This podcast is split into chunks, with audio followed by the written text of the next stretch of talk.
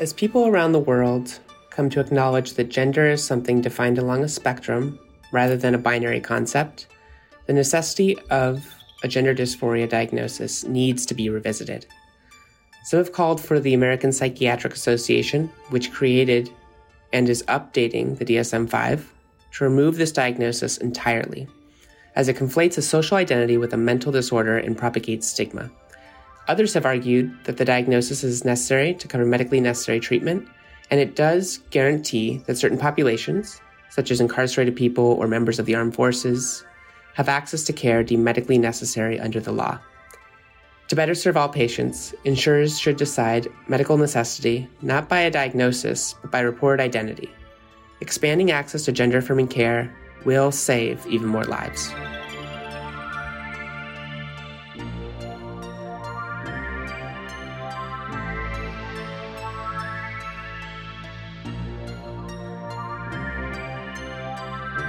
That was Dallas Ducar, CEO of TransHealth Northampton, reading from her first opinion essay In giving gender affirming care, a gender dysphoria diagnosis should not be required.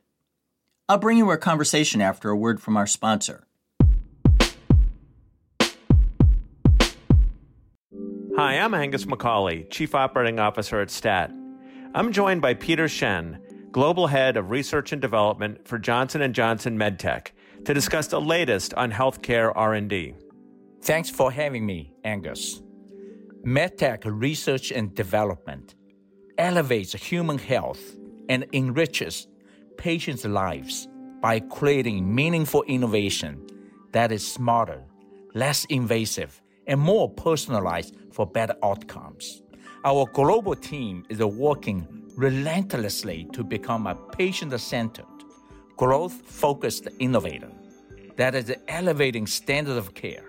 We are evolving into an integrated and digitally powered medtech company.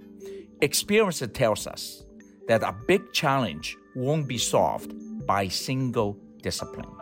Here at the J&J MedTech, we're uniquely positioned to lead the way using a collaborative multidisciplinary approach to innovation. Thanks, Peter. To learn more, visit jnjmedtech.com. That's jnjmedtech.com.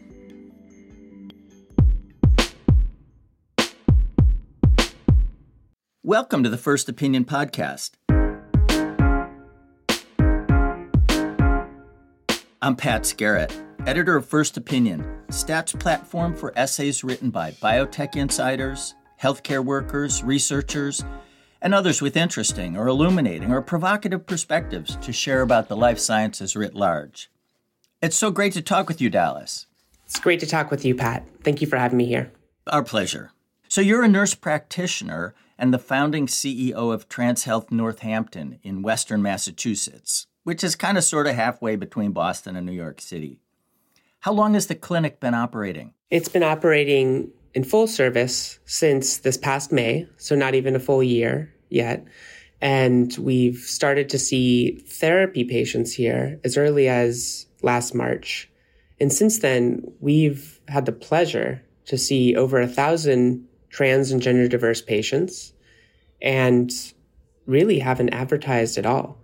So we know that the need is clearly here there's an estimated 20,000 trans and gender diverse folks in our catchment area overall. And we are only seeing that need increase for all of the services we offer. Well, that must be, you know, affirming to you all. It is, yes. You know, what we really do is we provide primary care, we provide mental health care, both therapy and psychiatry. We provide care across the life spectrum, right? So from cradle to grave. And we really believe that this is just what quality healthcare looks like, right? At the end of the day, we want to affirm our patients, we want to celebrate them, and we really want to offer person centered healthcare. You know, if it's okay with you, I'd like to sort of back into the key concept of your essay, which focuses on the concept of gender dysphoria. And that's in a shorthand, that's feeling uneasy or distressed by the difference between one's gender identity and one's sex assigned at birth. So when I initially read your essay, one term that caught my eye and and actually that sticks with me now is gender euphoria. It conjures up promise and potential and joy. Can you describe what you mean by gender euphoria? Of course, Pat. So, I am trans and I transitioned around 2016. And unfortunately, I don't remember a lot of my own childhood because I, like so many trans and gender diverse people, had to repress or suppress, but really push down the, frankly, the traumatic memories of having to live in a body that did not feel like mine. But there are memories that I can vividly remember. There were memories where I would go into my mother's closet and try some of her clothes on when no one was in the house, a very common experience of other trans women. Um, or, you know, go to the store and buy my own piece of clothing that I would then hide in a locked safe in my room as a child. or, you know, the moments later on in life of being able to wear makeup for the first time or being able to be seen by my own grandmother for the first time or being able to have the right pronouns being used. Oftentimes, as a psychiatric nurse practitioner, when meeting with clients and patients, I would ask them to localize the euphoria. You know, so much of life would feel like dysphoria. So instead, I'd say, where do you feel right? You know, where do you feel at home? Where do you feel like you can really breathe easy as yourself and be seen, at least by yourself for who you are? And that pivot towards euphoria that is, I think, something that can be so powerful for someone to say, yeah, that's when I felt most like myself.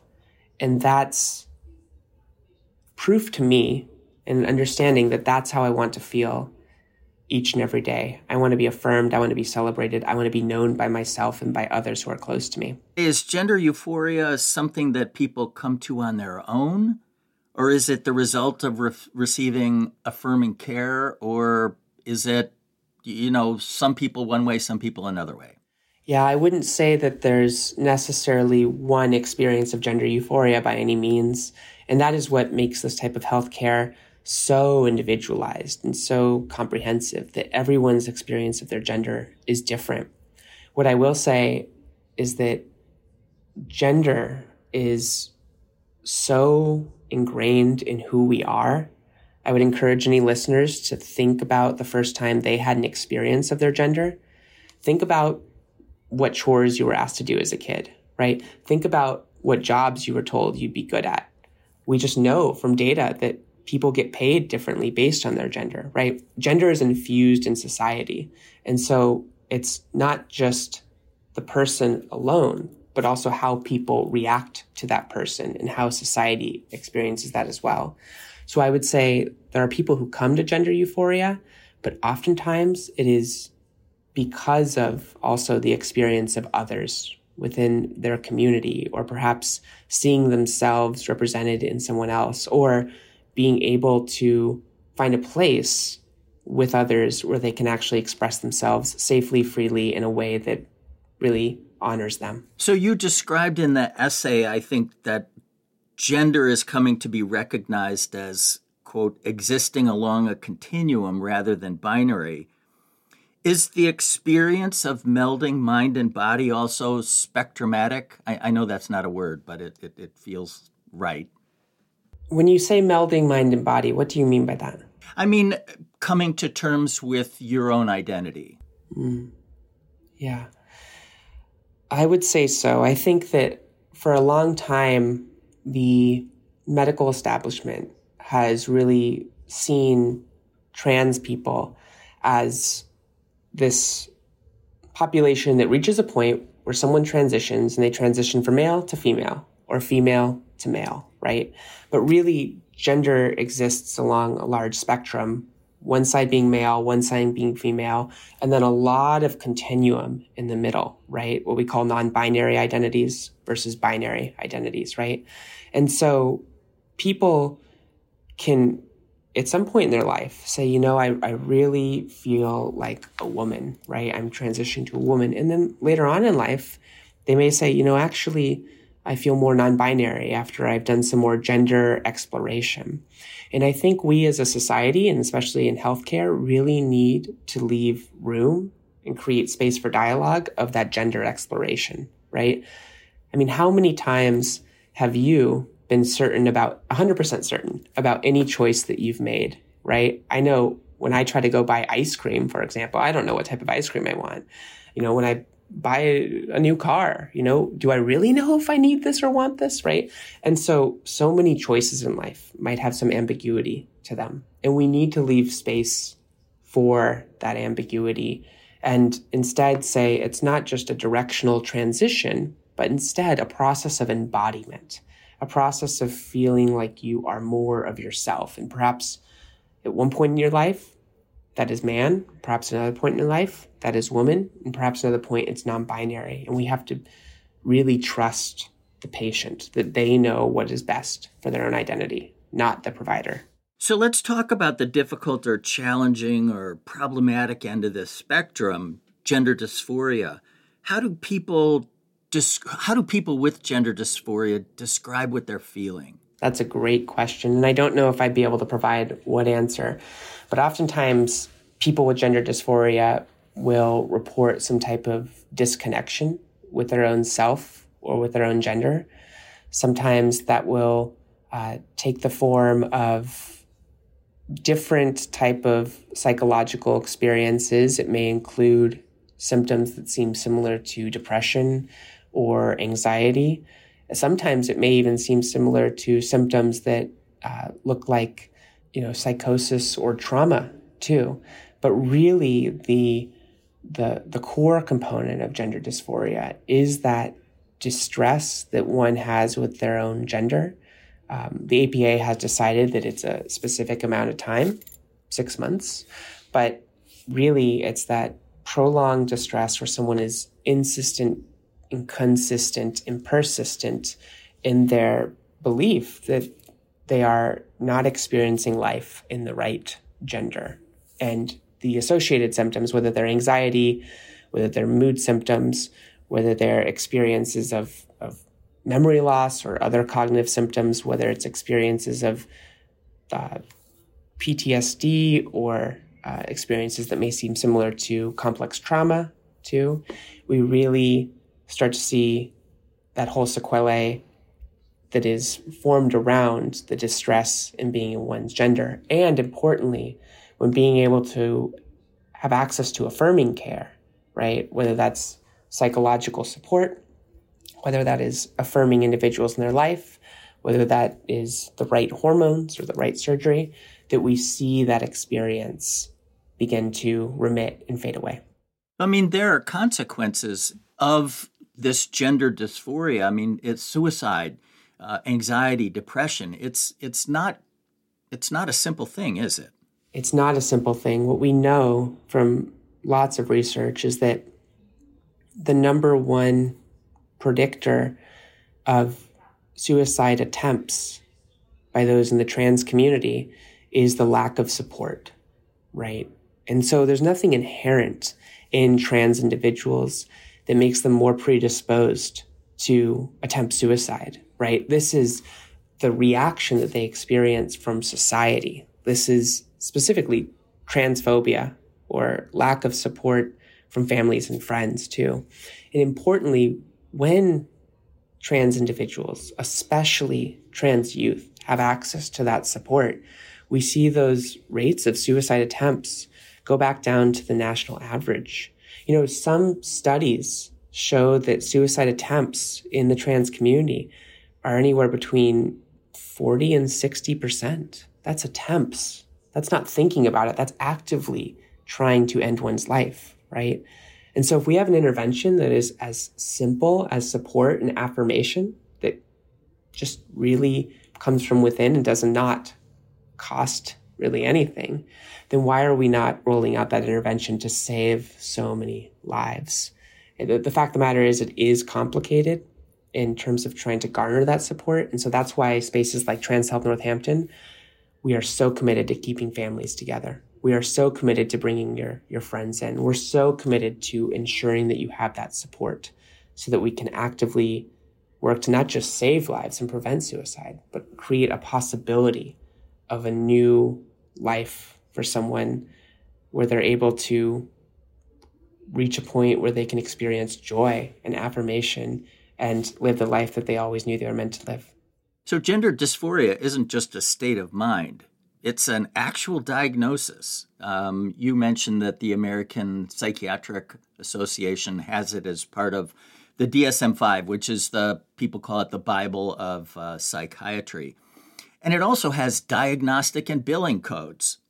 And, and that's kind of getting into the, the sort of the, the good and the bad of this, this diagnosis. It, it's important, in a sense, for treatment and insurance, isn't it? Yes it is important in treatment and insurance because there is a level of medical necessity that is required to be able to provide any type of treatment that is paid for by insurance, right?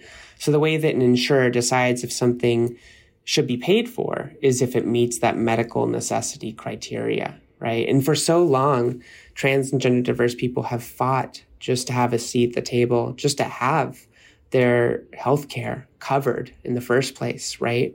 for so long, there were so many financial barriers and still are many financial barriers for trans and gender diverse people to get the life saving care that they need. So I really want to acknowledge that. I also really want to acknowledge the fact that many trans and gender diverse people do experience gender dysphoria. And so for them, that code may actually really be helpful for them. It exemplifies their experience. And at the same time, it is also uh, not only accurate, but also able to get them access to life saving healthcare. So I am not by any means advocating that gender dysphoria should be omitted from a billing requirement necessarily as one of the billing requirements. But what I am advocating for is instead for insurers to really open up what is deemed medically necessary because it is not the experience of every trans person that they will necessarily experience gender dysphoria.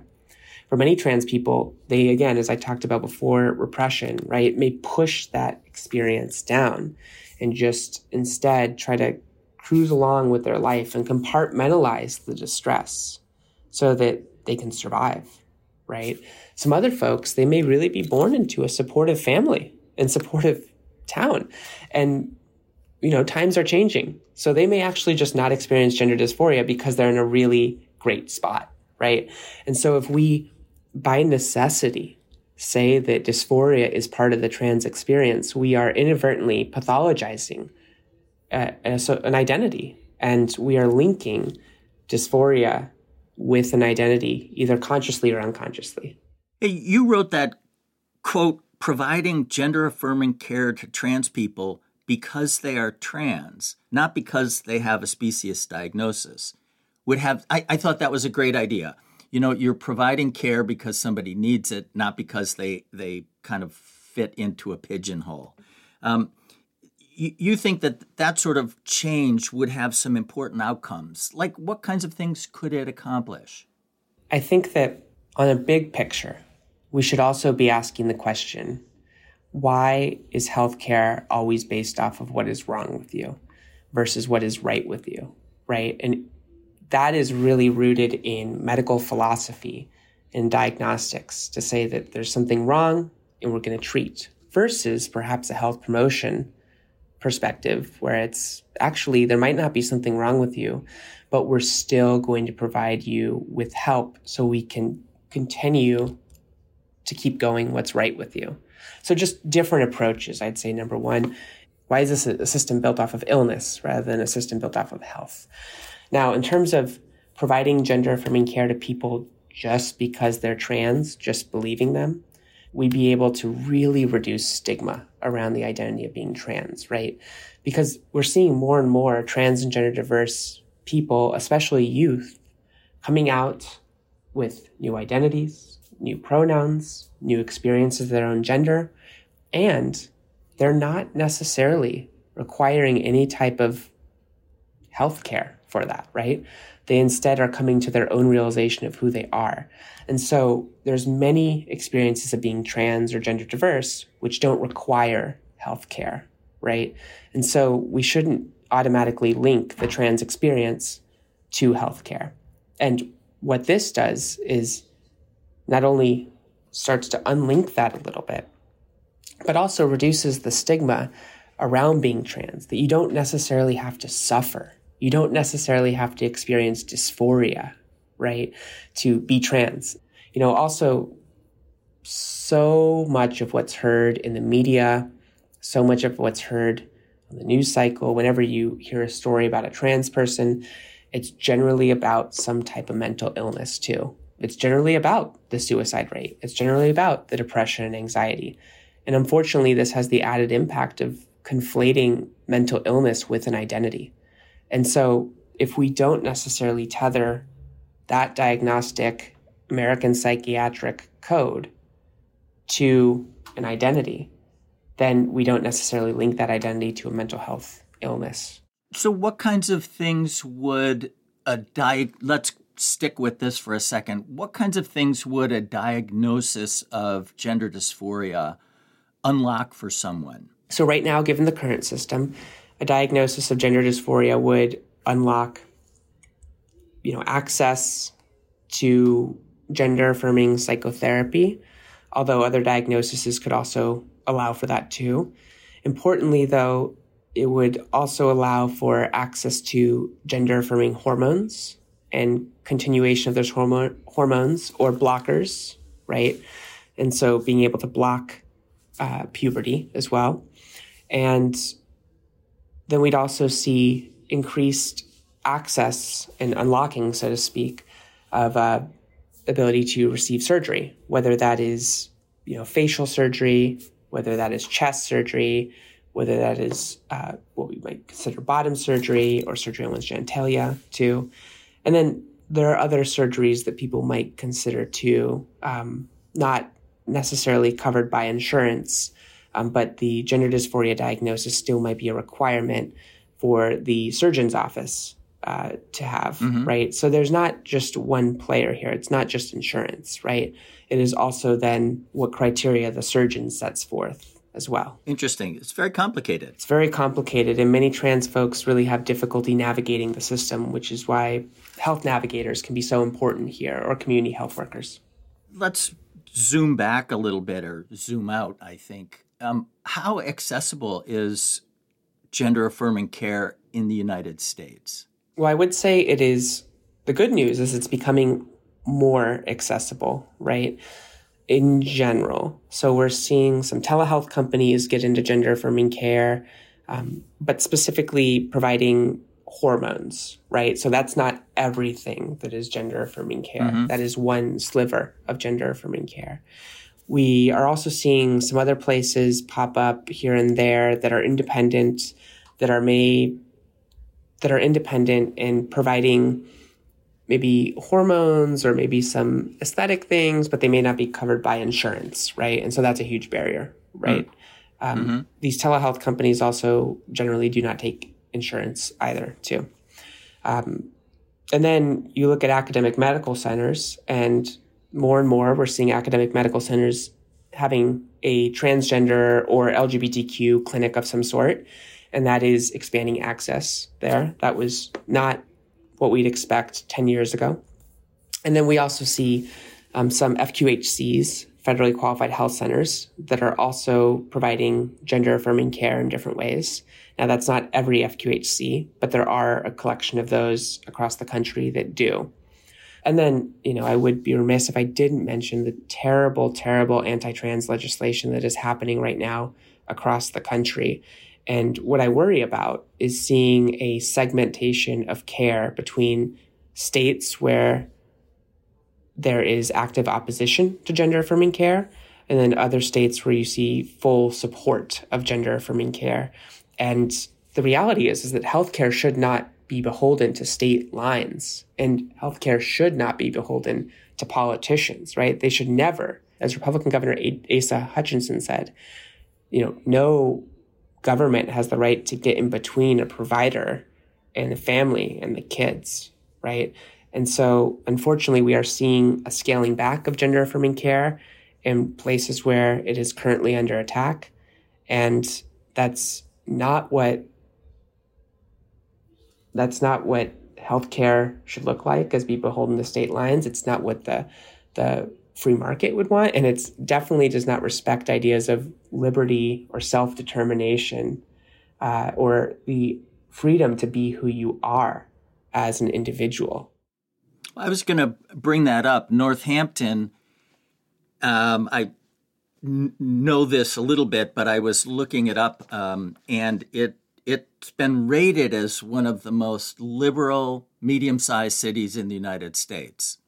And so you're in a perfect place for offering the kind of care that your organization is, but it must be just impossible to get care in very conservative or you know highly rural places. Um, so it's uh, it has to be a conundrum for for so many people, and much is being written today about the dearth of you know mental health clinicians. Is it even more pronounced for clinicians who focus on or are competent in gender care? I would say a couple things. I would say that given our access to telehealth, we are able to see folks that are outside of Northampton, and we do see a lot of folks that are out in the Berkshires in Western Massachusetts, which some folks don't even have access to internet and have to use a phone to be able to call in. And so we are expanding care to rural areas, and we really do want to focus on that, and also do want to focus on expanding care to perhaps more conservative areas in New Hampshire, for example, in New England, and, and then continue after that by leveraging telehealth. Um, because we do believe that folks in rural areas really need this care, and also folks in places that might not be politically aligned with, you know, the population of Northampton. In terms of mental health, we there is no formalized training for gender affirming care in mental health or in primary care.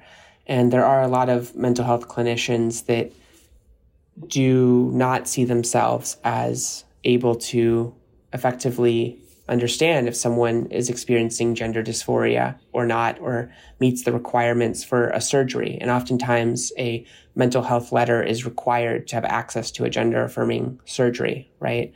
and the mental health clinician saying, you do meet the criteria for this, and so surgery is deemed medically necessary. When you don't have enough mental health clinicians to be able to say that this is medically necessary, then you have an access issue for trans and gender diverse folks who want access to that surgery, right? And so many people spend so long just trying to get access to a mental health provider just so they can jump the hoops to then be able to get access to surgery, right? And that is decided again by surgeons' offices and insurance companies, right? So what Mass Health has done in Massachusetts recently is actually loosen the criteria around requiring uh, mental health providers' involvement, right? No longer requiring two letters, which is what was required before. And we're continuing to see changes where there's less that's being asked of the individual to require them to go into some type of psychotherapy or meet with a mental health clinician because who wants to be required to go see a mental health provider but instead still offer that access to the people who need it who really want to be able to access this type of care dallas what got you into providing this kind of care hmm. Well, when I was a student, I was transitioning and I uh, had the lovely opportunity to spend some of my rotation at a pediatric primary care clinic in Virginia where I was transitioning that focused on gender affirming care. And I was the only mental health provider in that clinic, right? There was not even someone necessarily supervising me as a psychiatric nurse practitioner in psychiatry, right? Um, I was still being supervised, right, in an appropriate way. But I had this experience where I got to actually start providing mental health care in a very new way and got to meet individuals on a one on one basis and just be so amazed at their courage and their resilience and their strength.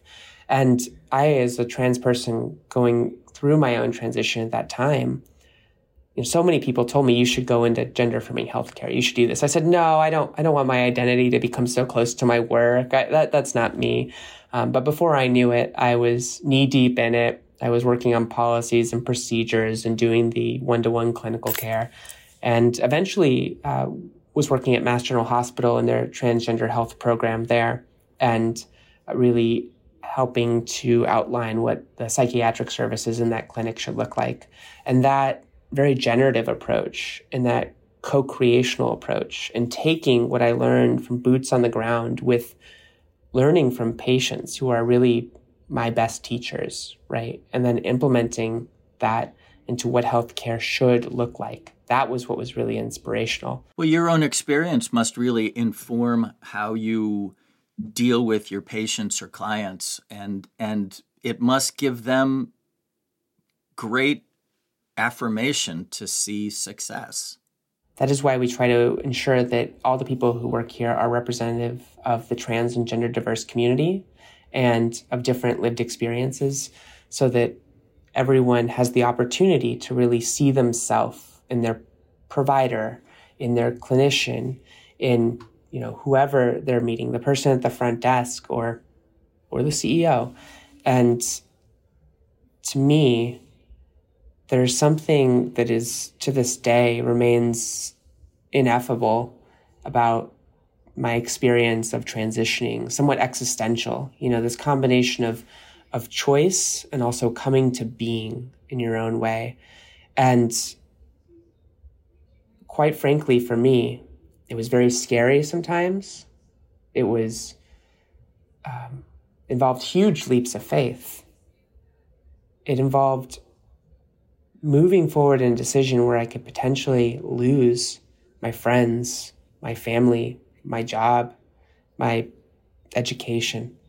And yet I still believed it was the right path. And so whenever I think about any of the folks coming into our clinic, especially for the first time, I think about how much was weighing on me when I made that decision, how scared I was just to, to walk to my favorite coffee shop around the corner when I first started transitioning, or how worried I was that my parents, my grandparents would never talk to me again, right?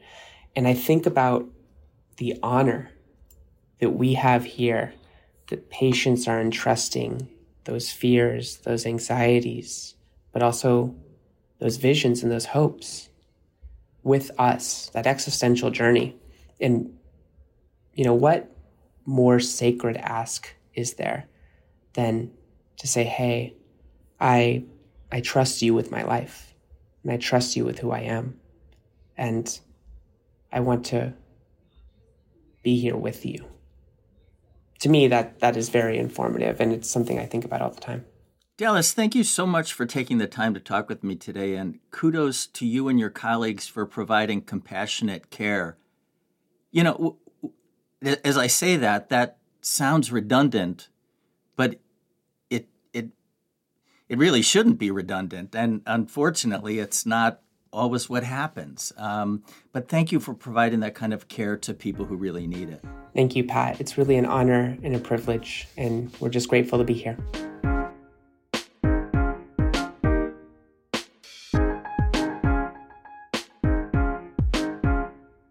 Thank you for listening to the First Opinion podcast. It's produced by and truly shaped by Theresa Gaffney. Alyssa Ambrose is the senior producer, and Rick Berke is the executive producer. I love to hear from listeners. Please let me know which First Opinion contributors you'd like to hear in the show, or what topics the podcast should take on. You can do that by sending an email to first.opinion at statnews.com. And if you have a minute, please leave a review or rating on whichever platform you use to get your podcasts. That's it for now. Be well during this strange and uncertain time.